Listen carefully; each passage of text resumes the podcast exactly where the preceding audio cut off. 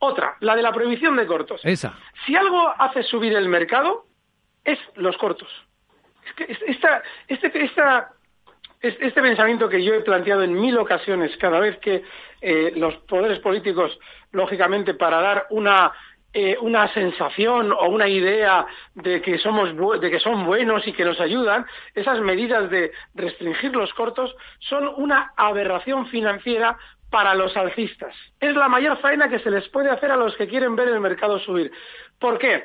Porque salvo casos puntuales en los que el, propio núcleo duro abre cortos o contrata seguros para cubrir caídas, véase en los casos que hemos vivido durante los últimos meses flagrantes de valores muy bajistas en los que luego nos hemos enterado que su núcleo duro había cubierto las caídas con seguros, bueno, pues salvo esos casos, si de algo está interesado el sistema financiero es que ustedes vendan para poder comprarlo ellos. Y si abren ustedes cortos no siendo parte del núcleo duro, pues lógicamente esas ventas las tiene que atender alguien. Y eso normalmente termina siendo en momentos de pánico el núcleo duro de las empresas que tiene que entrar a apoyarlas y que lógicamente por haber tenido que comprar más títulos está más interesado posteriormente en hacerlos subir. Con lo cual, esa medida que intenta eh, cosméticamente dar una idea de que, bueno, después del tortazo que llevamos prohibimos los cortos, que es ridículo, porque si en teoría, la si en teoría los cortos afectan al mercado, haberlos prohibido cuando estábamos en máximos. Pero eh, ese tipo de medidas lo único que hacen es dificultar las subidas. El ejemplo lo tenemos en Liberbank.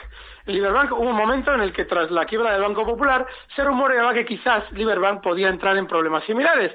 Eso produjo una especie de venta en pánico de muchos especuladores y a la CNMV no se le ocurre otra cosa que prohibir los cortos.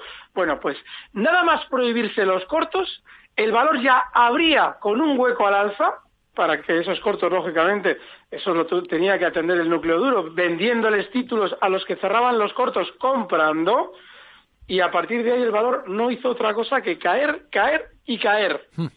No hay cosa más perjudicial para el mercado que prohibir los cortos. Qué cosas, ¿no? Que, que el mundo parezca entenderlas al revés. Eh, voy a hacer... Es por desconocimiento, ¿eh? Sí, por desconocimiento. Yo estos días lo he comentado. De hecho, lo que estamos viviendo ahora, los políticos lo van a vender como ataques bajistas, que es lo que decía Zapatero en su día cuando no sabía ni por dónde le daba el aire. ¿Por qué? Pues porque así no, yo no, eh, no tengo que asumir ninguna responsabilidad. Nos ataca alguien, un ente malvado, pues yo que sé, tipo coronavirus, pero en plan entidad fantasmal. E, es un ataque bajista, ¿no? Ese tipo de ignorancias bursátiles, pues son las que llevan, lógicamente, a que la gente pierda más dinero.